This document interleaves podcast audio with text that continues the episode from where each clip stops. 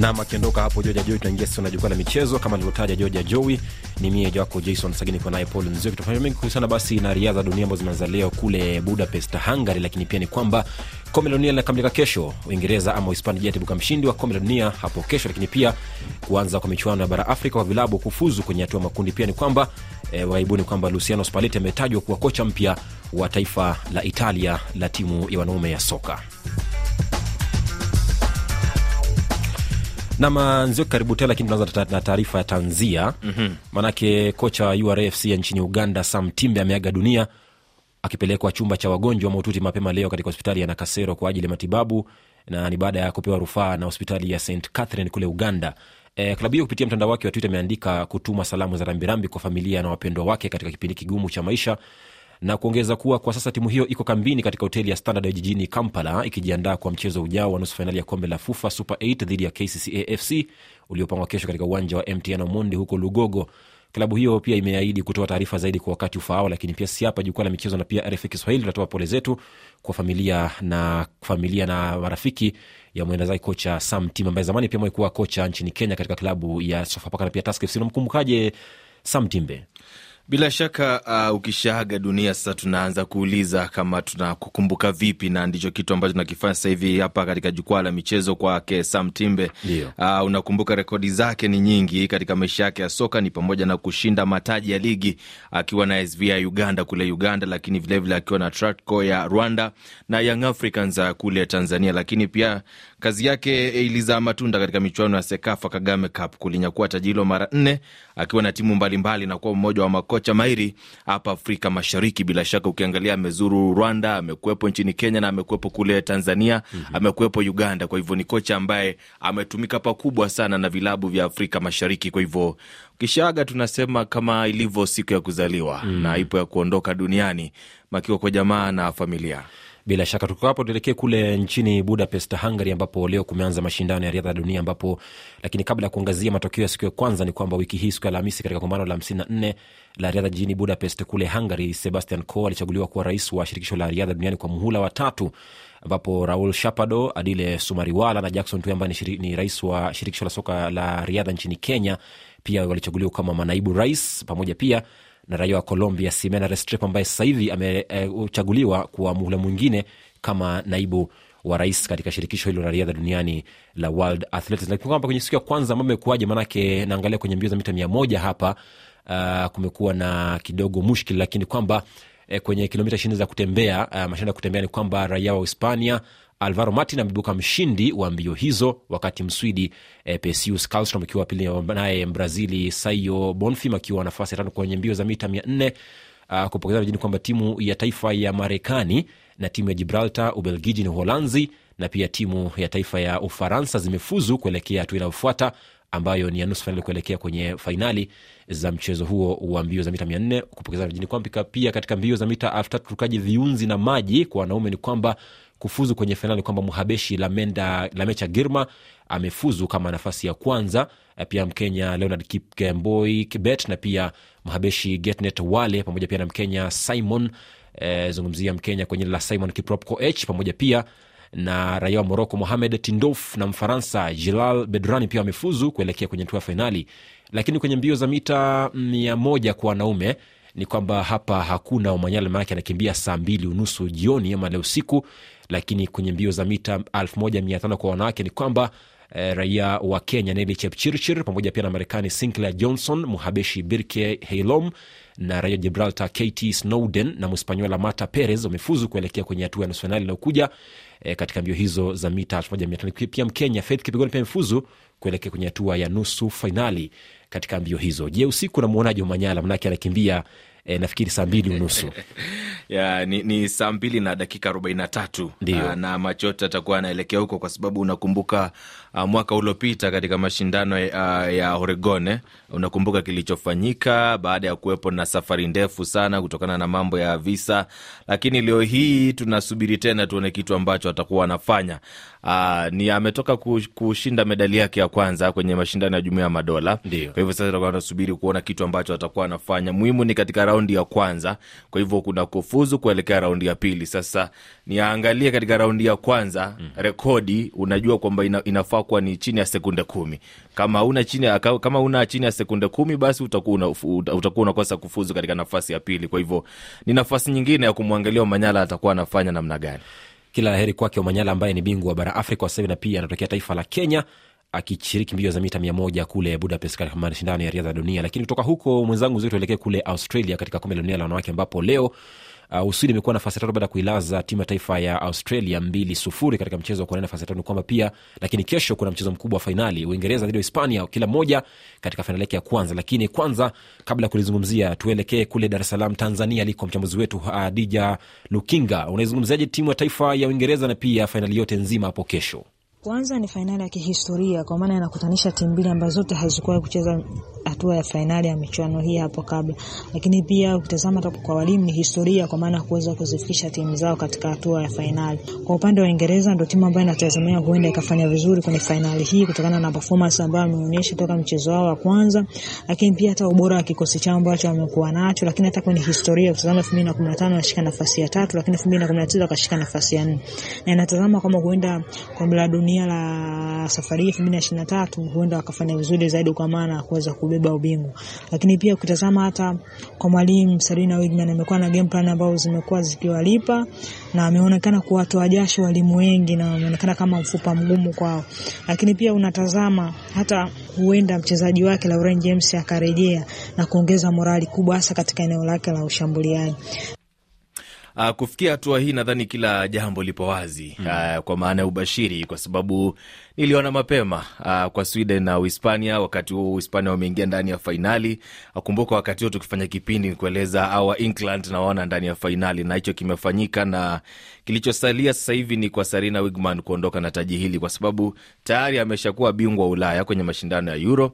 Kwenye lile kombe la finalism, yeye bado ndo amekuwa mshindi. Sasa hivi ukiangalia safari yake kuelekea ndani ya fainali, amekuwa na makala yaliyopita alifika ndani ya nusu fainali, vilevile mwaka uliopita makala aliyopita mengine akafika nusu fainali. Kwa hivyo ni mtu ambaye ana nusu fainali mbili na anakuja ndani ya fainali. Kilichosalia kwake sasa ni kuondoka na taji la, la dunia, na ukiangalia timu ambayo anakuja kupambana nao walikutana ndani ya nusu fainali wakiwa na Hispania katika makala ya Euro bara Ulaya. Uh, ni, ni kuguna mfupa tu e, nyama amemaliza tayari. Nam Hadija Lukiwa kule bado Dar Tanzania, unazungumziaje timu ya taifa ya Uhispania La Roja kuelekea mchezo wa kesho katika fainali hiyo? Hadija Lukinga, unazungumziaje fainali hiyo? Lakini kwanza Nzioki, unazungumziaje timu ya taifa ya Hispania? Timu ya taifa Hispania ndio wamefanya, hatuwezi kufumba macho na tukasahau kitu ambacho wamekifanya, kwa sababu ndio wamekuwa na timu changa ambao wamekuwa wakijaribu kuleta, na tukiangalia mfumo wao labda umefanikiwa mbele ya timu kama Japan, kwa sababu Japan pia nao walienda wakawachukua wasichana wa umri mdogo kama Hispania, na sasa hivi ukiangalia wamekomaa, lakini hawajakomaa kama mfumo wa Uingereza. Ndicho ndio sababu ambayo naiona kwanza labda na, na, nafasi ya pili kwao sio mbaya sana, kisha kutoka hapo, kwa sababu wote ujua wanashinda taji hili kwa mara ya kwanza. mm-hmm. Kwa hivyo baada ya Uingereza kushinda sasa, huenda tukaanza kusema kwamba Hispania kama mfumo wa Ujerumani utakuwa umefanikiwa, ndio timu nyingine ambayo huenda ikawa ni tishio kwa sasa. Tumsikie Hadija Lukinga anazungumziaje timu ya taifa ya Hispania La Roja. Kwa upande wa Spain ukitazama, wao wamekuwa hawakupewa nafasi kubwa ya kufika hapo walipofika kutokana na performance ambao walikuwa nao, lakini pia hata historia ilikuwa inawakumba, inaonekana kama sio timu tishio. Ukitazama 2015 walishika hatua ya makundi, 2019 walishia hatua 16 bora, lakini 2023 wanaenda kucheza fainali dhidi ya England. Ni fainali yao ya kwanza, lakini pia ukitazama ni kama kampango mkakati ambacho walikuwa nacho na 2023 kimewalipa, na naamini tutashuhudia mchezo mzuri ambao binafsi yangu naona kama England ana nafasi kubwa, lakini ni mchezo ambao wa hamsini kwa hamsini, kwa maana yoyote anaweza kuibuka ubingwa. Nafikiri game plan ya mwalimu ndio itakayoamua hapa. Tutaamua kati ya Selina Wigman au George Vilda kuweza kuibuka na ubingwa na mechi kwa kesho katika uga wa Olympic kule Sydney, Australia, na ni kwamba ni kombe la fainali la dunia la wanawake kati ya Hispania dhidi ya taifa la Uingereza.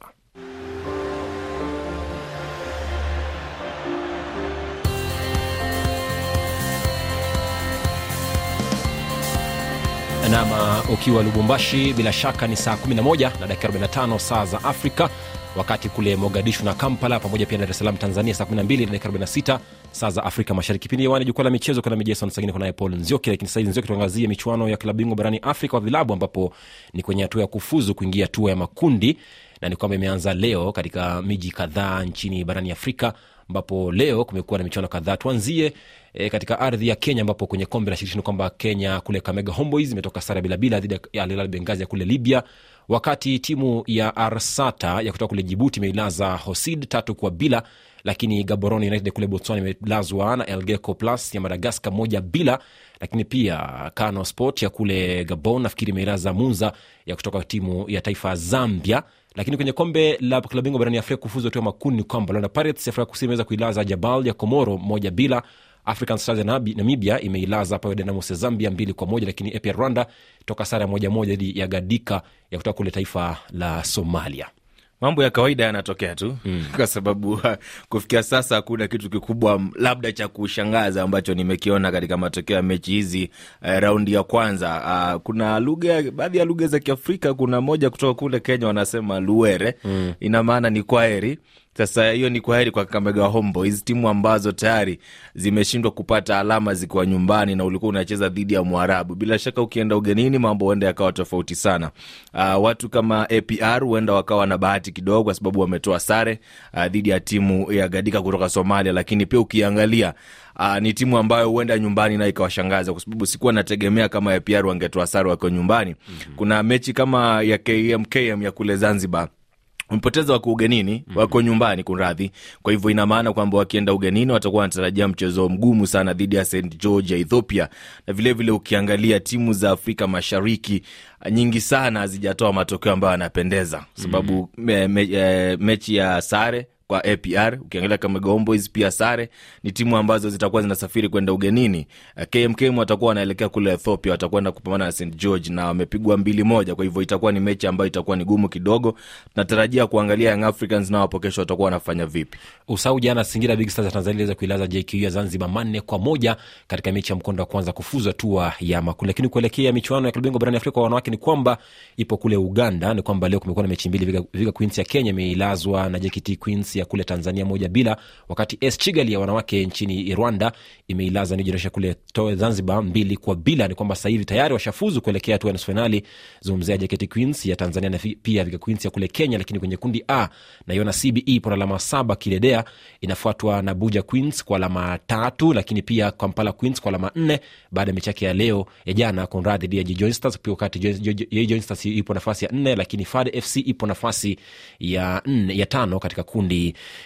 uh, kwenye michuano ya kufuzu kuelekea michuano ya wanawake barani afrika kwa makala ya tatu baadaye mwaka huu. Kutoka hapo tuelekea katika michuano ya vilabu bingwa barani afrika ama taifa bingwa barani afrika wa voliboli wa wanawake barani afrika kwa sasa ipo bado kwenye hatua ya makundi ambapo uh, leo kumekuwa na mechi tatu. Mali imeilaza burundi tatu bila wakati nigeria imeweza kuilazwa na misri tatu bila lakini baadaye cameroon dhidi ya algeria alafu kesho algeria dhidi ya nigeria lakini burundi pia dhidi ya misri siku ya kesho pia mali dhidi ya cameroon kuanzia hapo kesho. Lakini kwenye kundi ba naiona moroko dhidi ya kenya kwa muda mfupi ujao lakini rwanda dhidi ya moroko pia baadaye leo lakini burkina kesho dhidi ya uganda kenya kesho dhidi ya taifa la lesotho kwenye kundi ba nzio kinaiona kenya rwanda ipo nafasi ya kwanza na ya pili wakati kwenye kundi a e, naiona misri na cameroon kwenye nafasi ya kwanza na ya pili.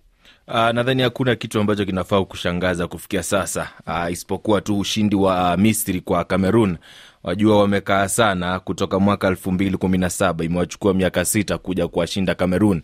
Na ukiangalia hata katika msimamo unapata kenya ndio ya kwanza barani afrika. Msimamo ambao ulitolewa mwezi julai mwaka huu. Kenya ndio ya kwanza barani afrika na inafuatiwa na cameroon. Na hata kuelekea mashindano timu zote mbili zilikuwa zinapigiwa upato sana kwa sababu mshindi wa mashindano hayo kumbuka atakuja kuwakilisha bara afrika kwenye mashindano ya olimpiki mwaka 224 kule paris. Sasa kitu ambacho nikiangalia hapa sana ni kwa timu kama rwanda Rwanda na Burundi, kwa sababu umesema Rwanda wa, wana, wana nafasi ya pili Ndiyo. lakini timu ambayo walishinda ni Burundi magoli matatu kwa sifu, uh, seti tatu kwa sifuri, timu ambayo ilikuwa inapewa nafasi yote. Kwa hivyo bado shindano ni changa kabisa, na ukiangalia Cameroon Uh, nafasi ambayo nilikuwa naipea Kenya ni kwa sababu Cameroon kuna mgogoro ambao unaendelea wa kiutawala kwa mchezo wa voliboli. Kwa hivyo hii huenda ikawaadhiri pakubwa. Kwa hivyo bado ile nafasi ya Kenya kupata taji la kumi naisubiri sana.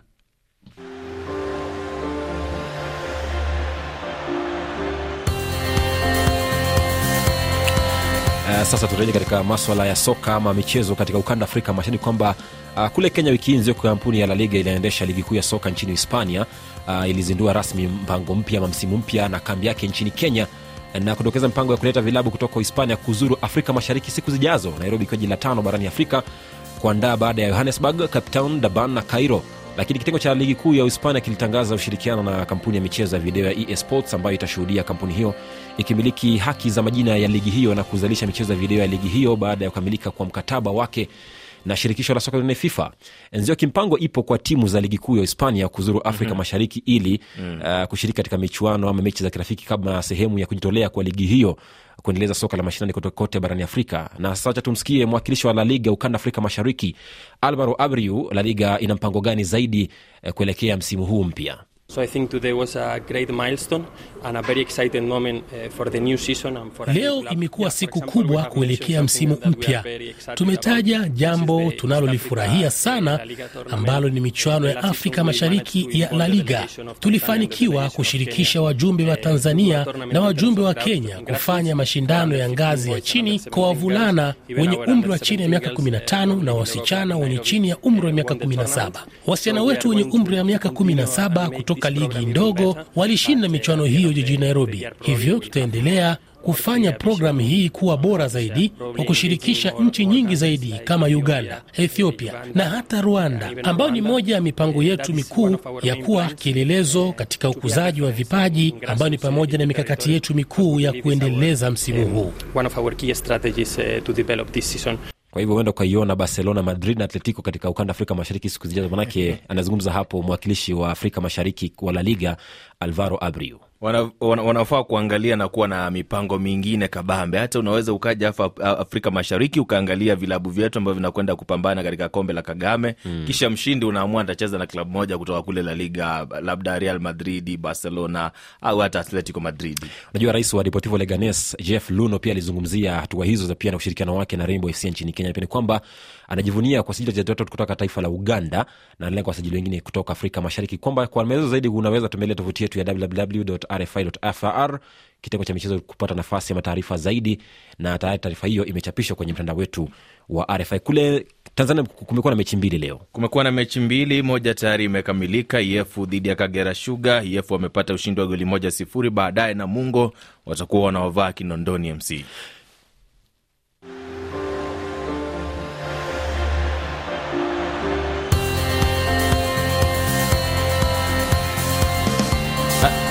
Wakati wa kufungasha virago Nzioki, lakini kabla ya hapo tuangazie ligi mbalimbali kule Ulaya ambapo sasa hivi uwanjani Fulham bila Brentford tatu, Liverpool matatu, Bournemouth moja, Wolves goli moja, Brighton magoli mane, baadaye Spurs dhidi Manchester United, lakini kisha baadaye pia ni Man City dhidi ya timu ya Newcastle. Katika Ligue au Faransa, Lyon dhidi ya Montpellier, baadaye Toulouse dhidi pia ya Paris Saint Germain. Kule Bundesliga, Bayer Leverkusen matatu, Leipzig mbili, Hoffenheim moja, Freiburg mbili, Stuttgart, matano, Bochum sufuri, Wolfsburg magoli mawili, Hoffenheim sufuri, lakini pia Augsburg manne Monchengladbach magoli manne pia. Lakini ukizungumzia kombe la UEFA Super katikati mwa wiki ni kwamba City ilipata ushindi kupitia njia penalti magoli matano kwa manne baada ya kuilaza Sevilla kufuatia sare ya moja moja kwenye muda wa kawaida. Ni kwamba ilichezwa katika uga wa Karaiskakis kule taifa la Greece ni baada ya adhari kuonekana wazi kwamba sasa Manchester City huenda ikapambana sana katika msimu huu katika mataji yote ambayo wanakwenda kupambania, kwa sababu unafahamu kwamba wamekuwa na baadhi ya wachezaji ambao wameondoka kule Saudi. Nimemwona kina Elmerick Laporte, nimewaona kina Riyad Mahrez, sasa hivi unaona jeraha la KDB Kevin De Bruyne. Kwa hivyo mm -hmm. ni mechi ambayo ilifanyika, lakini ikaonyeshana madhaifu mengi sana katika kikosi cha Manchester City, lakini ushindi ni ushindi mwisho wa siku. Ndio, ni kwamba pia katika timu ya taifa ya Italia baada ya kuondoka kwa kocha Roberto Mancini, sasa hivi ni kwamba kocha zamani ya timu ya Napoli ya msimu jana Luciano Spalletti ndiye kocha mpya wa taifa la Italia. Kazi ya ukocha katika ngazi ya timu ya taifa huwa ngumu kidogo, kwa sababu hakuna wakati wa kusajili. Ndio tunaheshimu kile ambacho amekifanya katika timu ya Napoli, lakini hatuwezi kusema kwamba atakitoa moja kwa moja katika timu ya taifa ya Italy, kwa sababu mm. unaenda katika mashindano ambapo unaenda kushiriki mechi ambayo ni mechi moja mbili tatu, sio mechi za ligi ambazo zinakuwa ni mechi ishirini na uh, kumbuka Italia mabingwa mara nne wa kombe la dunia, mara nne mwisho kilishinda mwaka elfu mbili na timu ya taifa ya Italia hiyo. Niseme asante kwa nasi kujukula michezo kwa siku ya leo. Namwona George Ajoi, shabiki mkubwa wa Arsenal, ameingia studioni kuweza kamisha mada. Manake mna mechi siku ya Jumatatu, itakuwaje? Manake nafikiri kwamba huenda mkatoka sare Mechi, uh, sare kwa nini? Na unajua mechi za katikati mwa juma huwa timu kama Arsenal huwa hazitapitapi. E, unakumbuka Manchester dhidi ya Wolves, safari amna timba na jeraha. Uh, jeraha ni sehemu ya, ya, ya, ya mechi, sehemu tu ya, ya, ya, ya mashindano, kwa hivyo jeraha lisitutishe. Kwa hivyo mimi naitakia Arsenal ushindi, kama kawaida watapata ushindi. nam maliza mm. kipindi kwa leo. Asante kwa nasi, kichupeni siku kwenye jukwaa la michezo. Shukran sana na kwa kumaliza matangazo haya tuangazie muktasari. Jeshi la DRC limesema limewaua waasi wa ADF zaidi ya 500 tangu kuanza kwa operesheni Shujaa mwaka 2021. Ujumbe kutoka jumuiya ya nchi za Afrika Magharibi, ECOWAS, unazuru nchi ya Niger kuzungumza na wakuu wa jeshi la taifa hilo. Na watu saba wameuawa na wengine zaidi ya 100 wamejeruhiwa kaskazini mwa Ukraine baada ya shambulio la Urusi.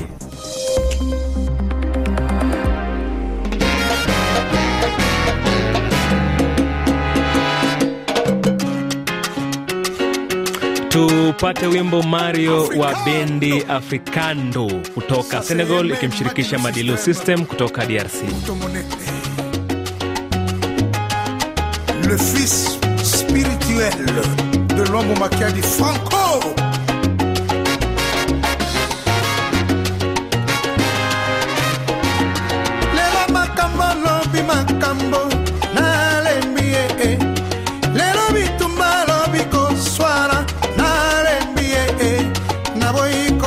Sản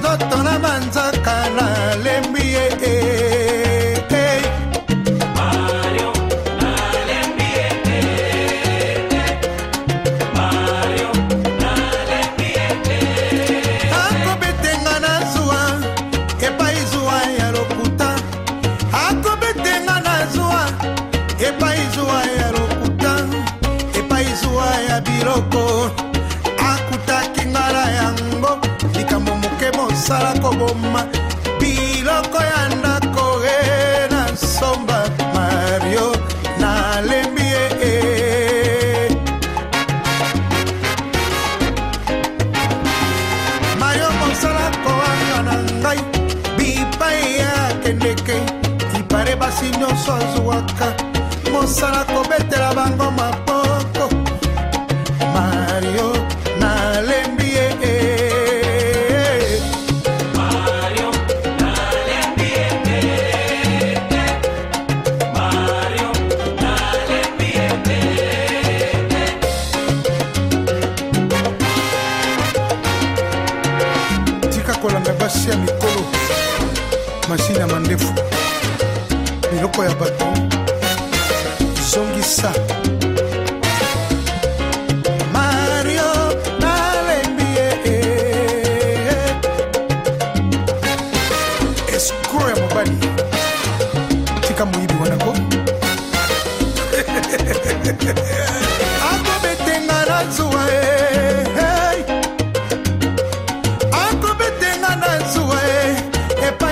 Naam, wimbo Mario wa bendi Africando kutoka Senegal ikimshirikisha Madilu System kutoka DRC unaokamilishia matangazo yetu jioni ya leo. Kwa niaba ya wale wote waliofanikisha matangazo haya, akiwemo msimamizi wa matangazo Victor Buso, fundi mitambo Vital Mugisho, pamoja na kikosi kizima cha jukwaa la michezo, namzungumzia Paul Nzioki pamoja na Jason Sagini.